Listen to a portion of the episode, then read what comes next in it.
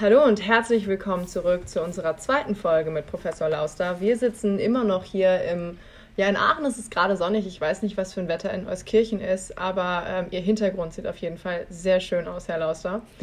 Und damit begrüßen wir euch auch zurück. Es geht jetzt mehr um Zukunftsforschung. Und wir haben ja vorhin schon gesagt, dass Simon und ich von diesem Thema sehr begeistert sind. Insofern seid bereit, euch auch begeistern zu lassen. Caroline. Caroline. Caroline. Caroline. Caroline.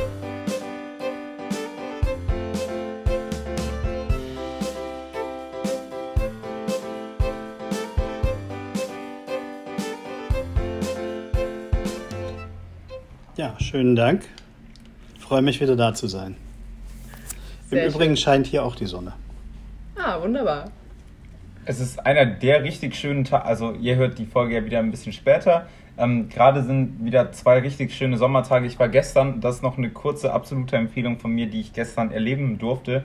Auf der Mars neben Maastricht kann man sich Boote ausleihen und äh, die Mars runterfahren. Das sind irgendwie 13 Kilometer oder so. Ähm, und wenn ihr das dann quasi so bucht, da gibt es ganz viele Veranstalter, die das machen, kriegt man dann, wenn man aussteigt, ein ähm, Holland-Fahrrad und fährt halt die Strecke wieder zurück und kann dann ins Auto einsteigen. Ähm, kann mich sehr empfehlen, hat super viel Spaß gemacht, dadurch, dass man irgendwie so eine Fahrradtour macht, durch so ein richtig schönes ländliches Gebiet da und so eine Bootstour macht, ist das unnormal cool. Ähm, nur das noch als kleiner Tipp, als Tipp zu schönem Wetter und ähm, jetzt steigen wir wieder inhaltlich ein. Juliette, ich glaube, du hast sogar was vorbereitet. Ich hätte nicht direkt was vorbereitet. Erstmal vielen Dank für diesen Tipp mit Maastricht. Ähm, aber ich hatte eine Idee. Und zwar haben wir ja in der letzten Folge schon erzählt, dass Simon und ich beide jeweils ein Modul bzw. ein Seminar an diesem Lehrstuhl von Professor Lauster belegt haben. Und äh, ich dachte, vielleicht wollen wir beide mal erzählen, was so der Moment war, der uns davon überzeugt hat, sage ich jetzt mal. Oder den wir so in Erinnerung behalten haben bei diesem Modul oder Seminar. Ähm, mich hat das überzeugt. Ich hatte damals Ethik für Ingenieure belegt. Ähm, das ist ein Seminar, äh, dafür bekommt ihr, glaube ich, sogar auch Credit Points, könnt ihr euch anrechnen lassen. Ähm, und da spricht man halt über Ethik ähm, bei Ingenieuren. Das ist total super und spannend. Ähm, auf was der Lehrstuhl sehr viel Wert legt, ähm, was man auch gemerkt hat, sind einerseits, dass man Soft Skills auch trainiert. das ist mir auch damals in der Vorlesung aufgefallen, was mir sehr, sehr gefallen hat am Lehrstuhl. Das war mir immer sehr wichtig, dass ich auch an Soft Skills arbeite und zweitens ähm, ist das mal ein ganz anderes Thema als die klassischen Ingenieurfächer. Und ähm, es gibt eine Aussage von ihrem Lehrstuhl, oder das wird halt auch immer wieder häufig gesagt, dass Ingenieure halt ähm, schon große Teile der Welt mitgestalten und ähm, dass das halt auch verantwortungsbewusst gestaltet werden darf. Und das fand ich eine sehr richtige und wichtige Aussage.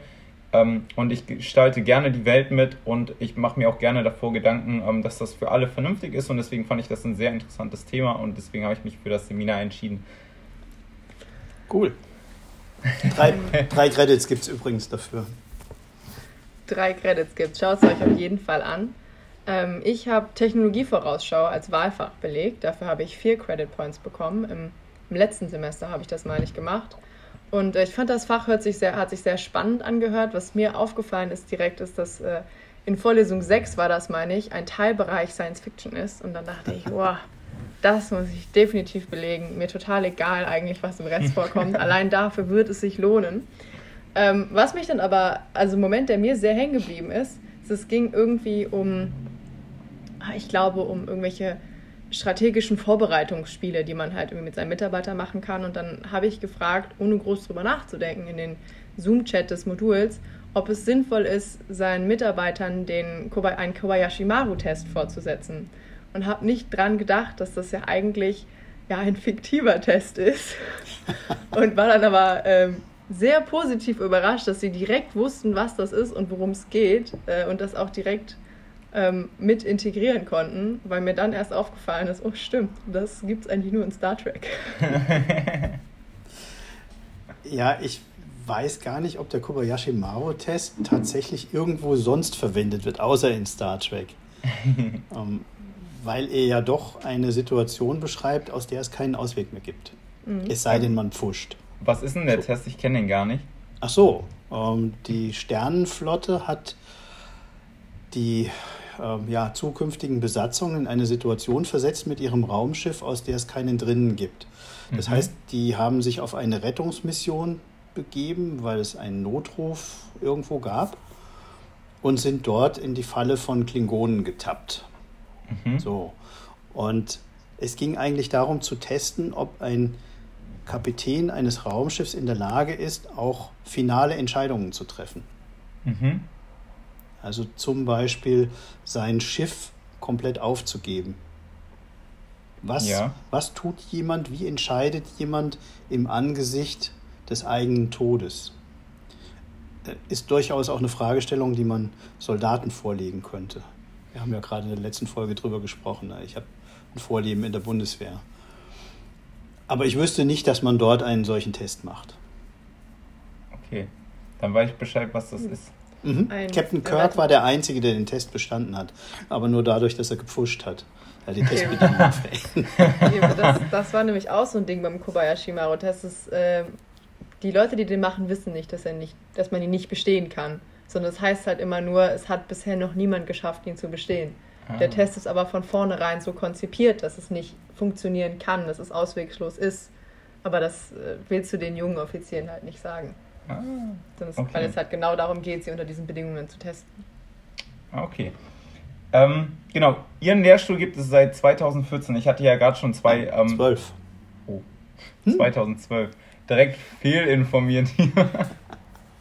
ähm, seit 2012, ähm, ich hatte ja zwei Punkte gesagt, die mich so ein bisschen daran begeistert haben. Gern können Sie noch was dazu sagen. Einerseits, dass diese, äh, dass Ingenieure einfach einen großen Einfluss auf die Welt haben und deswegen halt ähm, das auch sinnvoll gestalten dürfen, die Zukunft.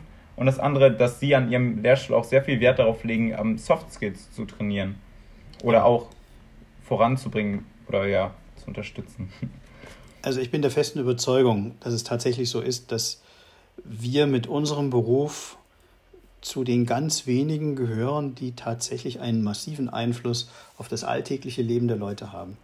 Das, was wir konstruieren, bauen und entwickeln, das geht unmittelbar in das tägliche Leben ein. Und ich denke, wenn man so etwas macht, dann muss man sich auch Gedanken darüber machen, wie es das Leben beeinflusst und welche Auswirkungen das haben könnte. Und das ist etwas, was man typischerweise in einem Maschinenbaustudium nicht lernt. Also zumindest, wenn ich mich an mein eigenes Studium erinnere, das war vollgestopft mit Mathe und Mechanik und Thermodynamik und was weiß ich, was allem Möglichen, aber nicht mit solchen Fragestellungen.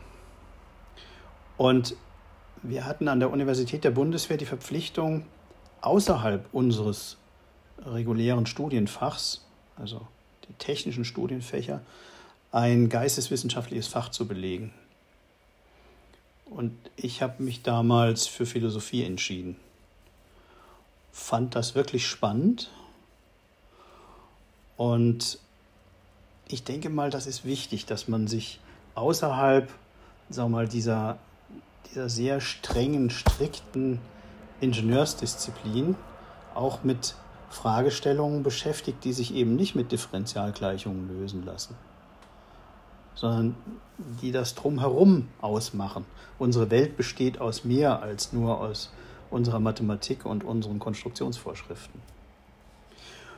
So, das ist das eine. Und das andere ist, was ich bei mir im Studium sehr vermisst habe, ist die Möglichkeit, ähm, sagen wir, Vorträge zu halten, Referate zu halten, sich mit anderen auszutauschen. Also zu dem damaligen Zeitpunkt war das so, ich glaube, das ist heute noch nicht anders. Das war im Wesentlichen Frontalunterricht. Na, da stand einer vorne, der hat erzählt und doziert und 80, 100 Leute saßen da und haben fleißig mitgeschrieben. Und so war das. Und ja, also sagen wir mal, die erste, die erste wirkliche ähm, ja, der erste wirkliche Zwang, einen Vortrag zu halten, wenn ich nicht vorher schon Lehrveranstaltungen gemacht hätte, wäre gewesen in der Verteidigung der Dissertation, also in der Doktorprüfung. Das war nicht Bestandteil des Studiums. So, wenn Sie aber auf Leute treffen, die zum Beispiel Betriebswirtschaftslehre studiert haben oder Soziologie oder sonst etwas, und mit denen Sie dann irgendwo im Beruf natürlich auch in Konkurrenz stehen, dann stellen sie fest, die haben das jeden Tag gemacht in ihrem Studium. Für die ist das überhaupt nichts Außergewöhnliches. Und die sind in der Lage, oder sollten zumindest in der Lage sein, einem Publikum zu erklären, was sie da gerade machen. Ingenieure machen das anders. Normalerweise gehen wir an die Tafel, schreiben eine Formel hin und sagen, das ist es. So, alle gucken hin und wissen nicht, was sie damit anfangen sollen. Das heißt, das muss man so ein bisschen üben. Und ich halte es für besser, wenn Sie das während des Studiums tun können, zusammen mit Ihren Kommilitonen, die Ihnen, sagen wir mal, vielleicht Kritik ähm, widerspiegeln, aber die wohlwollend sind. Das ist besser, als wenn Sie in der ersten Sitzung mit Ihrem Chef dastehen und vermasseln irgendeinen Vortrag und der sagt dann, ja, okay, ne, das war's für Sie. Und das ist eigentlich die Motivation dafür zu sagen, gut, ich konzipiere meine Veranstaltungen so, dass die Möglichkeit besteht, solche Fähigkeiten auch zu üben. Im Übrigen macht das viel mehr Spaß, wenn ich sagen wir, mit Ihnen ein Gespräch führen kann und nicht ständig selber reden muss. Ja, das, das fand ich auch damals sehr, sehr cool. Ähm, ich hatte auch am Anfang die Vorlesung besucht und ähm, da hatten, haben wir dann beispielsweise Themen erarbeitet in kleinen Gruppen und dann wurden die zum Abschluss der Vorlesung von jedem kurz einmal präsentiert. Ähm, und das fand ich richtig cool. Wie gesagt, ich habe davor schon recht viel Wert darauf gelegt, ähm, meine Soft Skills zu trainieren und habe mich dann sehr gefreut, dass, das, dass die Lehrveranstaltung genau so war und dass ich meine Fähigkeiten, die ich bis dahin schon erproben konnte, da nochmal auf die Probe stellen konnte und das erste Mal quasi vor so einem kleinen Hörsaal was vortragen konnte. Aber das hätte ich auch für jeden empfohlen, der das noch nicht gemacht hatte davor, weil die Vorlesung wirklich darauf gut eingestellt war, dass man sowas trainieren konnte. Ähm, und gelehrt wird Zukunftsforschung oder auch Ihr ganzes Institut kümmert sich um Zukunftsforschung. Ähm, stellen Sie doch einmal kurz Ihr Institut so vor und so quasi die wichtigsten Fragen, auf die Sie eine Antwort suchen. Sie meinen jetzt den Lehrstuhl und nicht das Fraunhofer Institut. Genau. Genau. Gut. Ja, der Lehrstuhl macht im Prinzip genau das, was sein Name sagt. Wir beschäftigen uns mit Technologievorausschau und Analyse. So, da gibt es noch so ein Schwänzchen hinten dran auf dem Gebiet der Sicherheitsforschung. Es kommt in der Vorlesung ein bisschen zu kurz. Also wer im Sommer die Technologieanalyse gehört hat, der hat auch eine ähm, Vorlesung Sicherheitsforschung gehört. Eine Vorlesung haben wir da drin. Wir haben auch ein neues Modul angemeldet, wo wir das Ganze ein bisschen ausweiten wollen, wo wir auch in Seminarform tatsächlich uns über Sicherheitsforschung verbreiten wollen. Was tun wir da?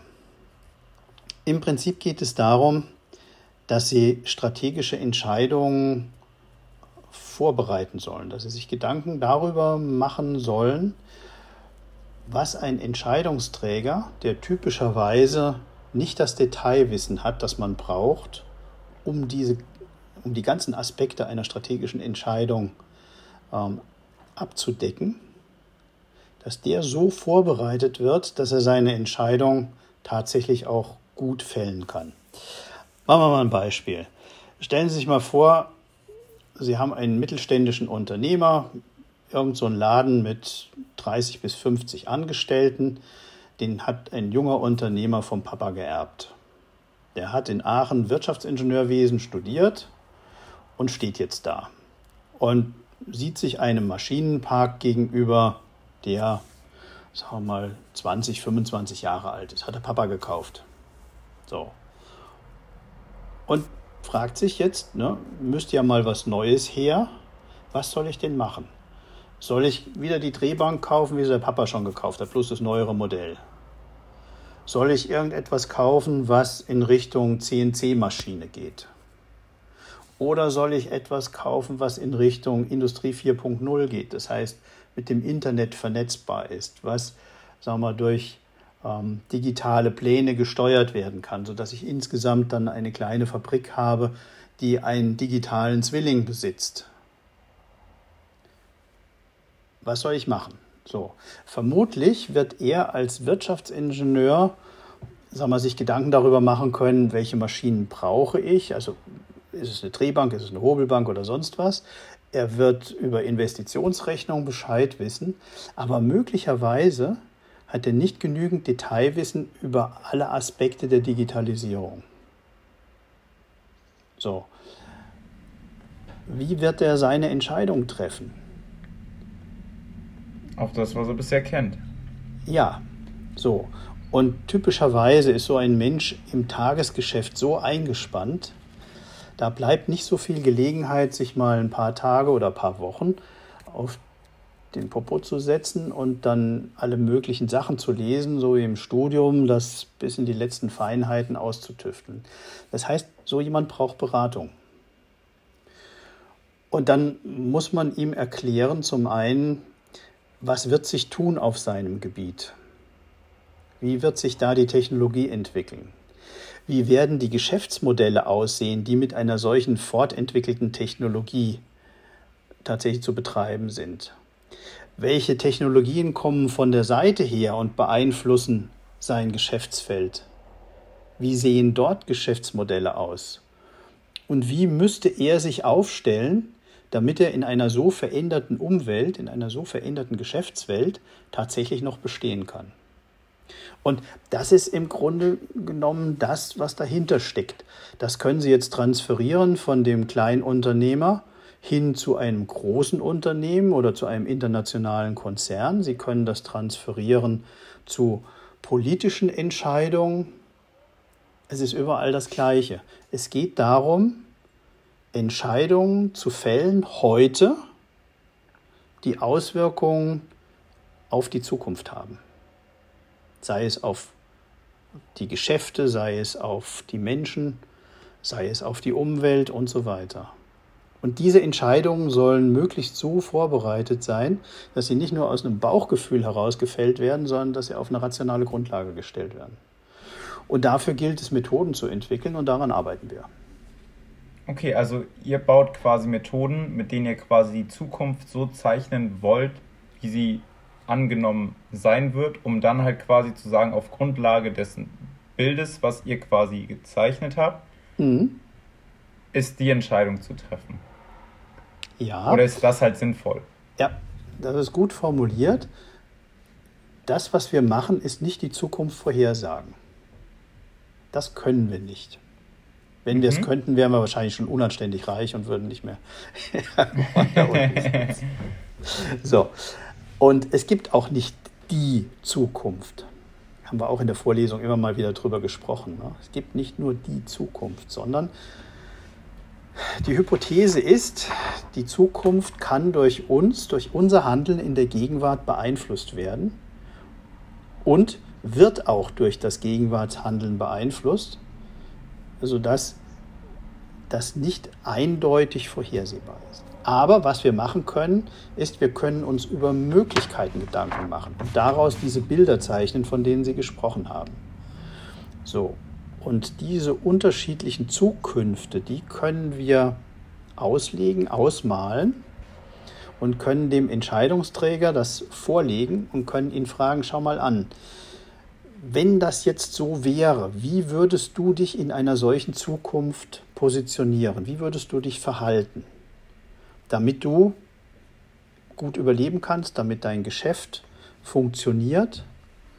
Und welche Entscheidungen musst du heute treffen, damit du in einer solchen Zukunft gut aufgestellt bist?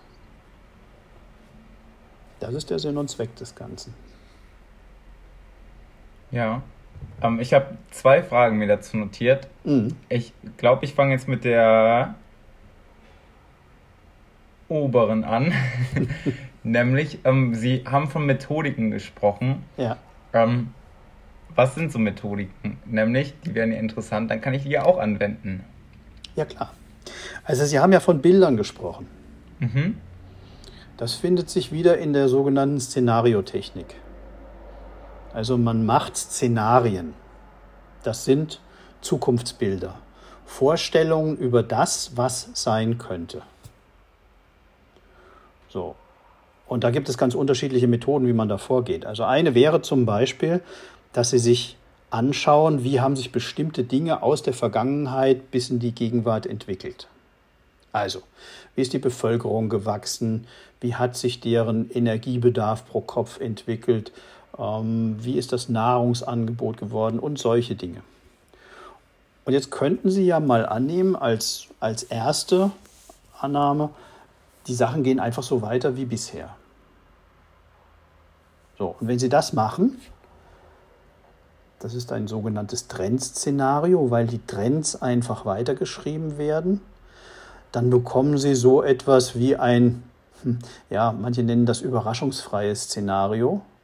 Einfach deswegen, weil es so weitergeht wie, wie bisher. Ne? So.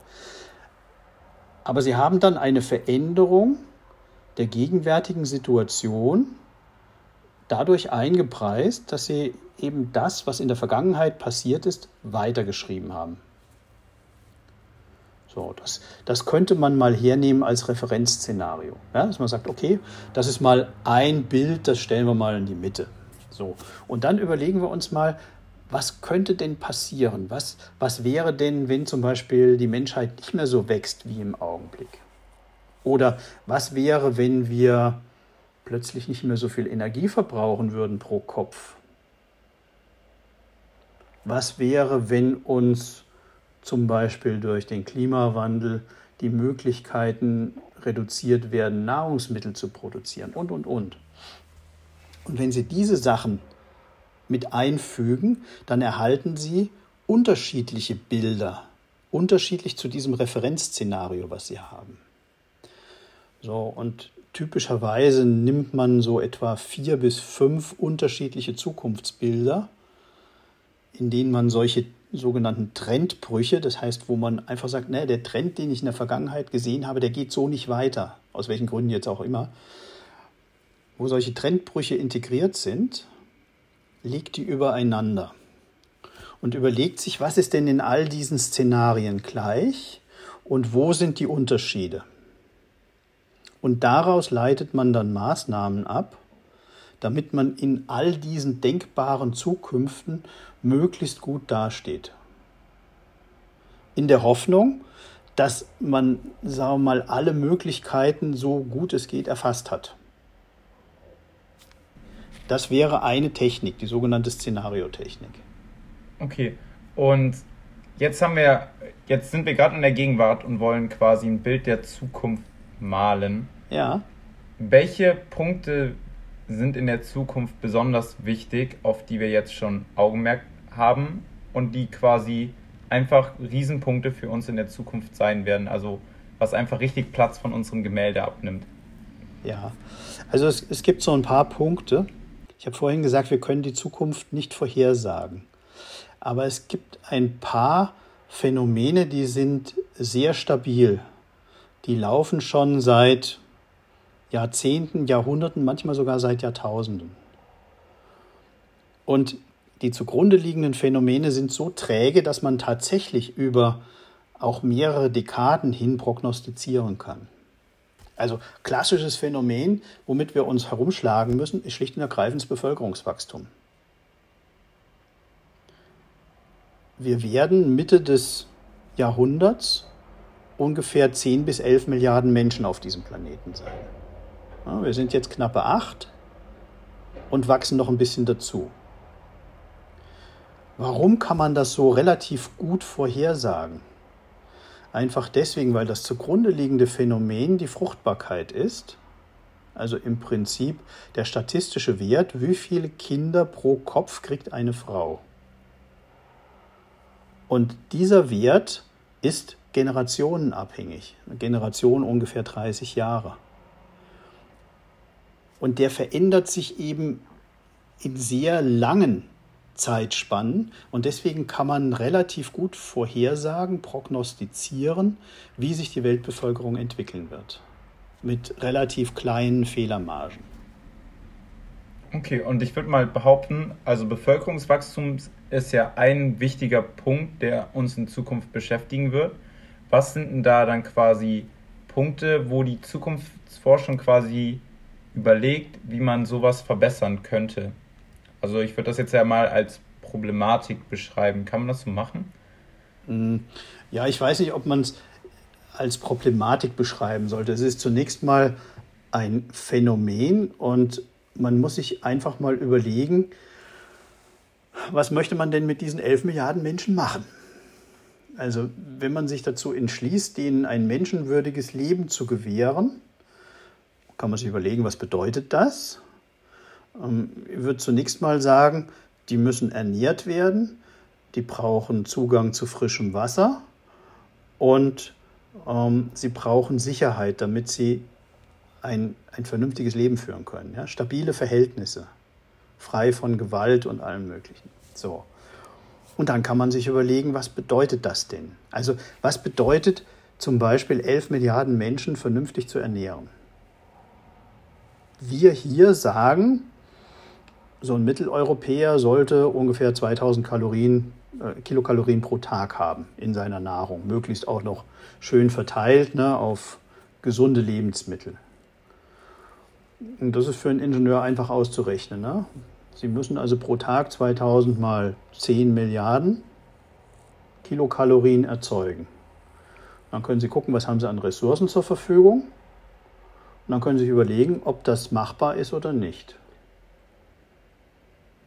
So, ich behaupte mal, es ist nicht ohne Technologie machbar. So, wenn Sie sagen, naja, ähm, wir brauchen irgendwo zwischen 100 und 200 Liter am Tag Frischwasser. Hier bei uns. Mit, was weiß ich was, Geschirrspülen, Duschen und, und, und. Ist vielleicht ein bisschen übertrieben. Aber sagen wir mal 100 Liter pro Tag Frischwasser für jeden Menschen. Also 100 Liter mal 11 Milliarden, können Sie ausrechnen, wie viele Liter das sind. Wie ist der Zugang zu frischem Wasser in den unterschiedlichen Gegenden dieser Erde? wie kann man das herstellen, dass die das haben. Und sehr viel schwieriger wird es, wenn Sie dann an die Sicherheitsanforderungen herangehen und sagen, was brauche ich denn alles, damit jemand ein menschenwürdiges Leben führen kann, indem er, sagen wir mal, keine Gewalt erleidet, also sagen wir, körperlich unversehrt bleibt und seine Kinder großziehen kann in Sicherheit. So, das ist zum Beispiel eine der Fragestellungen, mit denen man sich in der Zukunftsforschung beschäftigt bzw. beschäftigen sollte. So, und das können Sie noch ein bisschen würzen mit Klimawandel. Ja, auch so ein Trend, der sich relativ gut absehen lässt. Und zwar über Jahrzehnte und Jahrhunderte hinweg. Wenn Sie die, die, die Klimastatistik der letzten 100 Jahre anschauen, dann sehen Sie, wir sind ungefähr 0,8 Grad in der mittleren Welttemperatur wärmer geworden. Und es sieht ganz so aus, als würde dieser Trend so weitergehen. So, und dann kann man sich überlegen, was bedeutet das, wenn die mittlere Welttemperatur steigt. Ein Teil haben wir gesehen. Wenn sich die Atmosphäre erwärmt, hält sie mehr Feuchtigkeit. Er gibt die Möglichkeit, dass häufiger solche Starkregenereignisse passieren, wie wir sie gerade erlebt haben. Das zeigt sich auch in der Statistik. Die Abstände werden kürzer, die Anzahl häufiger. Ja. Das sind Dinge, mit denen man sich auseinandersetzen kann. Nächstes Phänomen wäre Urbanisierung. Ja, Menschen bauen seit Jahrtausenden Städte mit, mit immer mehr Menschen da drin. So. Die größten Städte haben zurzeit 22 und mehr Millionen Einwohner, also wenn Sie zum Beispiel die Region Tokio nehmen. Und die Frage ist, wie muss man solche urbanen Zentren konzipieren? Wie schafft man das, dass in einem solchen Riesengebilde ähm, zum Beispiel die Rettungsdienste verfügbar sind? Gesundheitsversorgung, Frischwasserversorgung, all das. Ja, wie mache ich Transportsysteme innerhalb einer solchen Riesenstruktur? Wie muss ich das alles machen? Was sind so Aufgaben für die Zukunftsforschung? Okay. Julia zuerst. Also das äh, hört sich auf jeden Fall alles sehr, sehr spannend an. Vielen Dank auch für die Einblicke, ähm, zum Beispiel, welche Problematiken sich aus diesen globalen Trends, sage ich jetzt mal, ergeben. Äh, ich wollte noch fragen, haben Sie denn aus all diesen ja, ich sag jetzt mal, Thematiken oder halt auch Vorlesungen und hat auch innerhalb der Vorlesungsreihen, die einzelnen Vorlesungen, eine, die Sie am liebsten halten? Die über Science Fiction. die fand ich auch am besten. ja, also ich gebe zu, ich bin begeisterter Science-Fiction-Leser. Schon von Jugend an, muss ich sagen. Und ähm, ich finde das wahnsinnig interessant, wie viel Kreativität in so manchen Köpfen steckt. Und auch interessant zu sehen, zum einen, wie sich diese Ideen weiterentwickeln, so im Laufe der Zeit. Ne? Also wenn Sie Science Fiction aus den Anfängen lesen, dann ist die anders als Science Fiction, die heute geschrieben wird. Und ganz spannend ist es natürlich, wenn Sie Filme gucken. Also, sagen wir, wenn Sie die ersten Star Trek-Folgen anschauen, das kann man sich heute fast nicht mehr angucken. Ne? Äh, weil man sagt, das hat überhaupt nichts mit Zukunft zu tun, sowas Veraltetes. Ne? Die haben noch Fernseher, so, so mit, also mit Kathodenstrahlröhren und so etwas. Ne? Also ich finde, manche Sachen erkennt man wieder, wie zum Beispiel diese Pads, die ja zum Teil ja. auch an iPads erinnern.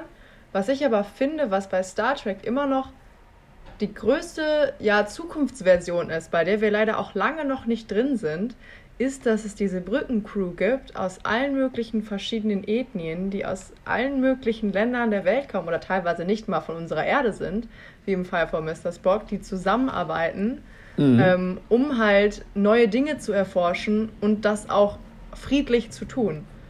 Und das ist ja leider immer noch eine Zukunftsvision. Ja, das stimmt. Wobei sich da Star Trek natürlich sehr stark gewandelt hat von der ersten Folge hin zu der, oder den, den ersten Staffeln hin zu der Next Generation Star Trek. Ja, also da ist diese Idee der, ähm, ja, dieser Föderation von Planeten, also im Prinzip einer multikulturellen Gesellschaft, die friedlich zusammenarbeitet und kooperiert, ähm, die ist da sehr viel stärker drin als das, was bei Captain Kirk war also als Captain Kirk rausgekommen ist, das war genau in der Zeit des Raumfahrtprogramms, ne, wo es um die Mondlandung ging. Und da war die Botschaft, hey, wir fliegen zum Mond, ne? wir fliegen zu den Sternen, da müsst ihr mitmachen. Kommt zu uns. Tja. Und äh, Picard kam ja zu einer Zeit, da war dieses Rennen schon gelaufen. Da ja. waren dann plötzlich andere Dinge im Vordergrund. Stimmt, das, sind, das ist aber auch echt cool und interessant, nämlich ähm, das heißt, ähm, Science Fiction in neueren Jahren, also später, da sind schon wieder neue kreative Ideen drin, wo andere Sachen schon ganz normal geworden sind. Das heißt, wenn wir heute ja. einen Science Fiction, Science Fiction Film schreiben würden oder ein Drehbuch dafür, dann würde ich das Internet als ganz normal sehen und darauf aufbauend neue Ideen da reinbauen Wobei bei einem älteren, zum Beispiel Internet, quasi so eine Zukunftsidee ist, die da drin verbaut ist mhm. und darauf noch nicht aufgebaut ist. Jetzt gibt es später einen neueren Film und da ist aufbauend auf all dem Wissen, was zu dem Zeitpunkt ist, werden dann neue Ideen quasi überlegt. Das finde ich irgendwie eine sehr coole Vorstellung. Ich glaube, ja. ich würde sogar fast behaupten, dass das Internet vielleicht etwas ist, wo man nicht so ganz zumindest in der Form dran gedacht hat bei alter Science-Fiction-Sache, Sachen. Und wenn man sich jetzt Science Fiction schreibt, dass eine Art Internet quasi eigentlich schon veraltet ist und man nicht eher auf eine Art Hive-Mind geht. Oh, was ist ein Hive-Mind? Dass man sowieso mit allem vernetzt ist. Ah, boah, das ist sick. ich weiß nicht, ob ich da so Lust drauf hätte. Ja, voll nice. Wir, wir können jetzt auch in eine dystopische Richtung abdriften. Mhm. Ähm, aber ja, ich stimme dir zu, Simon. Ich glaube, dass äh, Science Fiction, besonders halt, ich erinnere mich daran, in der Vorlesung wurde auch die Unterscheidung gemacht zwischen Hard Science Fiction und Soft Science Fiction. Insbesondere Soft Science Fiction natürlich auch immer irgendwo unsere Gesellschaft widerspiegelt und die aktuellen Probleme, die wir auch darin haben und sehen. Ähm, oder halt auch Angstbilder und Angstvisionen, die wir haben. Ja, ja. Und sag mal, das ist ja auch etwas, was man so in den ersten Science-Fiction-Büchern ähm, und Romanen wiederfindet, da ist sehr viel über Technologie gesprochen und, und was man damit anstellen kann. Und es gibt relativ wenige, also Kurt Laswitz ist zum Beispiel einer von den deutschen Autoren, die sich Gedanken gemacht haben, wie muss denn eine Gesellschaft aussehen, wenn die mit so einer Technologie umgeht. Und das ist, glaube ich, das, was, was heute erkannt ist, dass Technologien und gesellschaftliche Entwicklungen ganz eng miteinander verwoben sind. Und deswegen habe ich am Anfang des Gesprächs gesagt, es ist so spannend in der Zukunftsforschung, weil sie über die Grenzen hinausgeht des einzelnen Faches und versucht, alles Mögliche miteinander zu vereinen. Und wir sehen, dass Technologie, das Internet zum Beispiel, die Smartphones, so massiv in unser tägliches Leben eingreifen, dass sie auch unsere gesellschaftliche Entwicklung verändern. Und diese Wechselwirkungen miteinander ähm, machen es relativ schwer, technologische Entwicklungen zu prognostizieren. Das geht nicht mehr linear, dass man sagt, naja, okay, der setzt sich jetzt mal fünf Jahre in seinen Elfenbeinturm, forscht da dran und dann kommt er mit einem fertigen Auto da raus. Funktioniert so nicht. Na, das geht ganz anders. Da sind plötzlich Leute da, die sagen, oh, oh, oh, wenn ihr das macht, dann wird das alles ganz fürchterlich und schlimm. Und andere sagen, ja, aber wenn wir das nicht machen, dann wird es fürchterlich und schlimm. Und das interagiert alles miteinander ja, und beeinflusst tatsächlich, wie Forschung und Entwicklung in bestimmten Bereichen gemacht werden. Da fällt mir auch wieder ein, das Zitat stand darauf äh, irgendeiner Folie. Ich glaube, es war auch von Clark, ich bin mir aber nicht mehr sicher, dass ähm, nicht behaupten würde, dass jeder Science-Fiction-Leser auch ein ja. Zukunftsforscher ist, aber er würde behaupten, dass jeder Zukunftsforscher auch ein Science-Fiction-Leser ist. Ja, das, das glaube ich auch. Das, das war eine sehr wahre Behauptung von ihm. Ich meine, immerhin, er war nicht nur ein genialer Science-Fiction-Autor, sondern er war auch ein genialer Wissenschaftler. Das muss man ihm mhm. zugutehalten. Also, der wusste, worüber er redet. Ich weiß nicht, ob das ein Bug war, aber ich, äh, es gibt ja dieses Buch mit den Zukunftstabellen von Clark. Mhm. Und das wollte ich mir eigentlich dann zulegen nach der Vorlesung. Und ich habe mir das mal angeguckt online und das hätte irgendwie bei Amazon zu diesem Zeitpunkt 1000 Euro gekostet für wow. so ein 200-Seiten-Buch. Ich weiß nicht, ob das irgendwie gerade so hoch nee, irgendwie in Demand war, ob das ein Fehler war, ob das eine spezielle Sonderausgabe war, aber also äh, das hat mich sehr irritiert. Kann ich mir nicht vorstellen. Das Buch ist nur noch im Antiquariat zu kriegen, das ist mhm. richtig. Aber Sie müssten das eigentlich wirklich für einen Preis unterhalb von 20 Euro bekommen. Ja. Das höchstens handsigniert von Arthur C. Clarke oder so irgendwas. Dann vielleicht, ja, aber. Also ich habe mich auch gewundert, als ob man. Also ich glaube jetzt nicht, dass sie aufgehört hätten, das vor so und so vielen Jahren zu drucken und es, keine Ahnung, dieses Buch insgesamt nur 5000 Mal auf der Welt gibt. Nee, nee. Würde mich jetzt sehr wundern. Es hat eine höhere Auflage. Ja, aber sagen wir mal da, gerade diese Tabelle ist für mich wirklich wahnsinnig interessant. Also Clark war jemand. Was ist das für eine Tabelle? Ähm, die Technologien der Zukunft. Es ist tatsächlich eine Tabelle, wo er, äh, oder andersrum, das Buch, was er geschrieben hat, Profile der Zukunft, ist kein Science-Fiction-Roman, sondern es ist tatsächlich ein wissenschaftliches Sachbuch, wo er sich mit unterschiedlichen Gebieten auseinandersetzt, also Mobilität, ähm, Energieversorgung, Kommunikation und noch so ein paar Sachen hm, und sich Gedanken darüber macht, wie sich diese Gebiete weiterentwickeln werden. Auf wissenschaftlicher Grundlage. Und am Ende des Buches hat er eine Tabelle der Zukunft äh, angefügt, wo er für diese Gebiete unterschiedliche Technologien anführt über bestimmte äh, Zeitspannen hinweg. Also er verortet es dann tatsächlich in den Dekaden ähm, bis 2000, bis 2010, 2030 und so weiter. So. Und es ist, es ist ganz erstaunlich, dass er sehr, sehr viel sehr klar gesehen hat, was tatsächlich um diesen Zeitpunkt, den er da prognostiziert hat, so eingetreten ist. Gut, ich meine, manche Sachen natürlich nicht. Ne? Ähm, er hat ja, genau. Mit Tieren können wir noch nicht reden. Und er hat das Buch zum ersten Mal geschrieben, in der Erstauflage 1968, bilde ich mir ein, 67 oder 68. Und da ist er zum Beispiel noch davon ausgegangen, dass wir den Mond kolonisieren. Das heißt, dass wir in 2000 oder so etwas feste Kolonien auf dem Mond haben. Das ist natürlich ein bisschen anders gekommen, weil das Interesse am Mond relativ schnell erloschen ist. Aber andere Sachen hat er relativ gut gesehen. Ne? Also Internet zum Beispiel hat er auch gesehen, dass das kommen wird. Gibt es noch mehr so Bücher, die so quasi in die Zukunft blicken lassen? Ich kenne zum Beispiel die 21 Probleme ähm, des 21. Jahrhunderts von dem Harari heißt der Autor. Ja. Ähm, Gibt es noch weitere so Bücher, die quasi so einen Blick in die Zukunft ermöglichen? Gibt es jede Menge. Ich empfehle da die Literaturliste am Ende der Vorlesung. Okay, Folien cool. sind öffentlich zugänglich. Perfekt.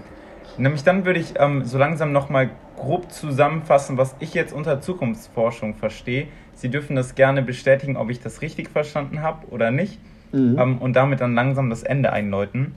Ähm, Ziel der Zukunftsforschung ist quasi ein Wissen zu erarbeiten für all die, die das Wissen dann auch später brauchen. Ein Wissen in ihren Bereichen, ähm, wie halt quasi in Zukunft sich so ein Bereich entwickeln wird, um halt da dann quasi vernünftige Handlungsalternativen rauszuerarbeiten. Ja, sehr gut zusammengefasst. Also die Frage, wie muss ich mich heute verhalten, damit ich morgen noch überleben kann? Und das ist noch besser zusammengefasst. Und das würde ich als Schlusswort nehmen.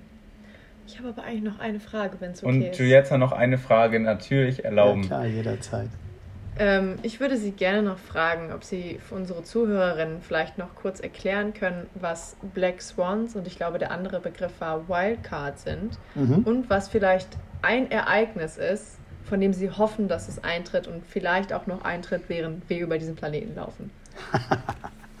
ja, also äh, Black Swans und Wildcards, das sind so zwei Begriffe aus der Zukunftsforschung. Wir hatten vorhin darüber gesprochen, dass man solche Bilder zeichnet, indem man die Trends aus der Vergangenheit einfach mal weiterrechnet. So, und dass man dann, um alternative Zukunftsbilder zu bekommen, solche Trendbrüche einführt. Wenn man Trendbrüche einführt, muss man die erklären können. Und Wildcards sind zum Beispiel eine Möglichkeit, solche Trendbrüche zu erklären. Bei Wildcards handelt es sich um Dinge, die nicht gegen Naturgesetze verstoßen, die physikalisch möglich sind, von denen wir wissen, dass sie funktionieren können, von denen wir aber noch nicht wissen, wann sie tatsächlich da sein werden, wann wir es endlich schaffen werden. Und das klassische Beispiel dafür ist die Fusion, Fusionsreaktoren, die uns Energie im Überfluss bescheren. Seit 50 Jahren erzählen uns die Forscher, dass wir in 50 Jahren Kernfusion haben werden. Und ich glaube, das aktuelle Datum, wann ein Fusionsreaktor kommerziell tragfähig verfügbar sein wird, ist 2065. Das war so mal grob angepeilt. So, was ich hoffen würde, wäre, ähm, dass wir es vorher schaffen. Dass wir eine Möglichkeit finden, ähm, relativ leicht und von mir aus auch sehr kompakt Kernfusion ähm, zu haben, um Strom damit zu erzeugen. Ich weiß nicht, wer von euch hat Zurück in die Zukunft gesehen? Aha. Ähm, auf dem DeLorean gibt es hinten so einen Aufsatz, ein Mr. Fusion, ne, wo man die alte Bananenschale und sowas reinwirft. Sowas hätte ich gerne in meinem Keller. Nee, nicht in meinem Keller, im Speicher. Weil wenn im Keller steht, dann wird es wieder überflutet.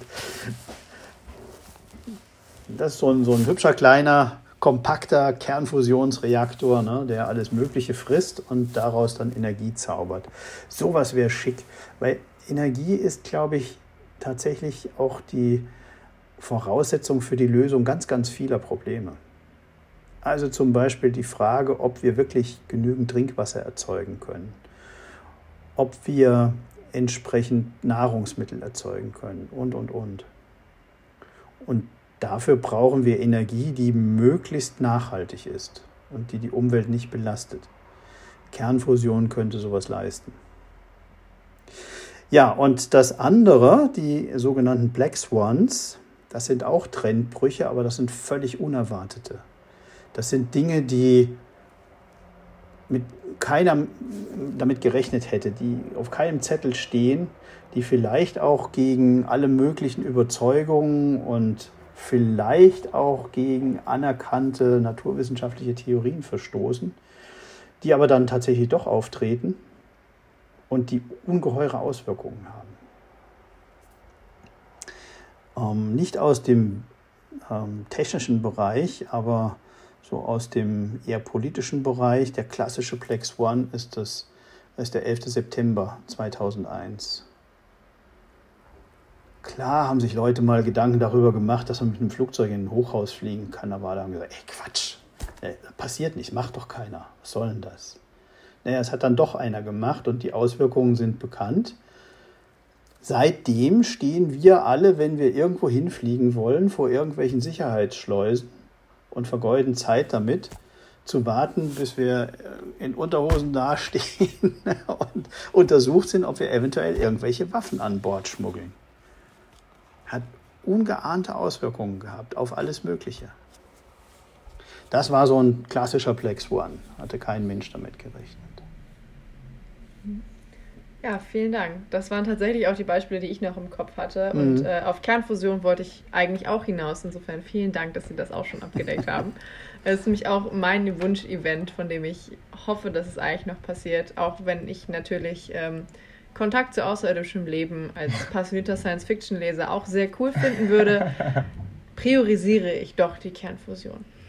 Ja, also vielleicht nicht Kontakt, aber zumindest der Nachweis außerirdischen Lebens das in ihrer Lebzeit auf alle Fälle, aber könnte sogar noch in meiner stattfinden. Und cool. jetzt schauen wir mal, 2023 geht James Webb, ähm, das, das große neue Space-Teleskop, mhm. In, äh, in den Weltraum. Und das könnte uns vielleicht die Möglichkeit bescheren, den Nachweis zu führen, dass es auf anderen Planeten tatsächlich Leben gibt. Geil, wann ist das? Bitte?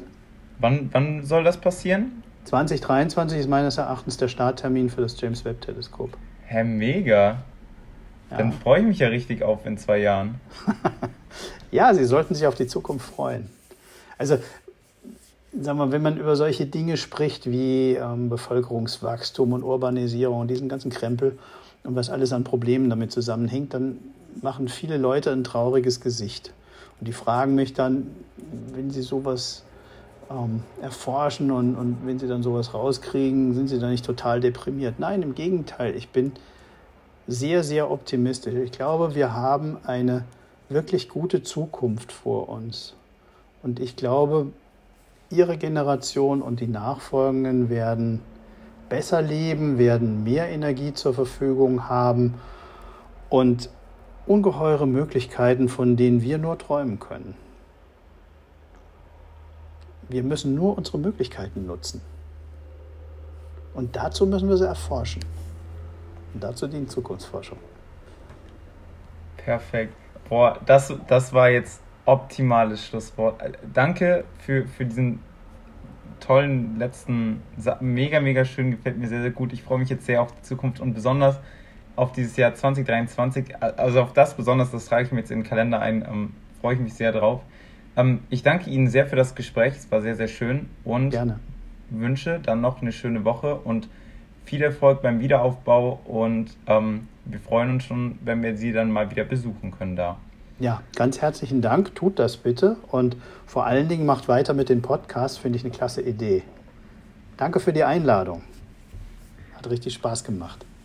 Das freut uns. Dann sage ich auch nochmal Danke, auch an euch da draußen fürs Zuhören bis hierhin. Wenn euch das Thema jetzt gepackt hat und interessiert hat, dann googelt einfach mal den Lehrstuhl oder äh, wir verlinken euch da ganz sicher auch was. Es lohnt sich reinzugucken, haben wir euch ja versprochen. Tschüss. Tschüss. Tschüss. Und hier noch mein Tipp der Woche. Ist ein Buch, das mich immer wieder begeistert und das ich auch immer wieder gerne lese, mit ganz, ganz vielen kreativen Ideen und Dingen, die in der Zukunft sich abspielen, zusammen mit einer sehr abenteuerlichen Geschichte. Das Buch ist von Arthur C. Clarke und heißt Die Stadt und die Sterne. Kann ich euch nur empfehlen. Liest es mal, ihr werdet begeistert sein. Tschüss, bis dann.